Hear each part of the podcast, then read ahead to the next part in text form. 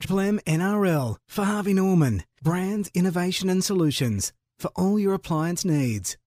Here's the scenario. Okay, now the Broncos sit in eighth position at the moment, but their, their problem is they need to win next week. They got the Storm away, which that's that's a tough one because the Storm need to win to guarantee their spot.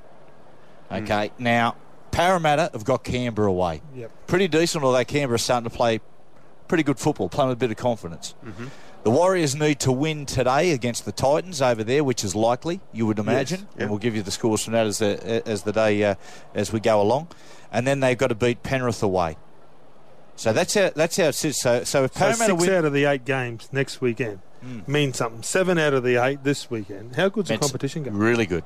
Yeah. Really, really good. So yeah, I mean, so like, mate, the Brisbane fans, they'll yeah. be on their edge of their seat next week, especially the way they played. They go to Melbourne. Melbourne will be licking their wounds, and those two sides always come up with great battles. And, and most Brisbane important thing, Brisbane had the best for and against Gordon. Parramatta have the worst. The Warriors sit in the middle. The Warriors need to win both games to be a chance.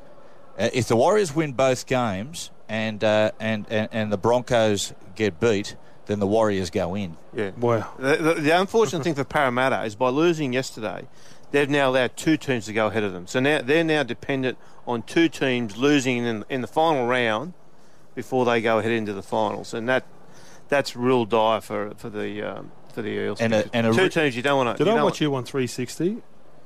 So that I declared it. Yeah, I declared it. I, I said the semi final because I, I, was kiss I was, of death. hundred percent. Who else is in the eight? Hundred percent. You know what? I tipped the Bulldogs to win the comp. They, they lost the next four games.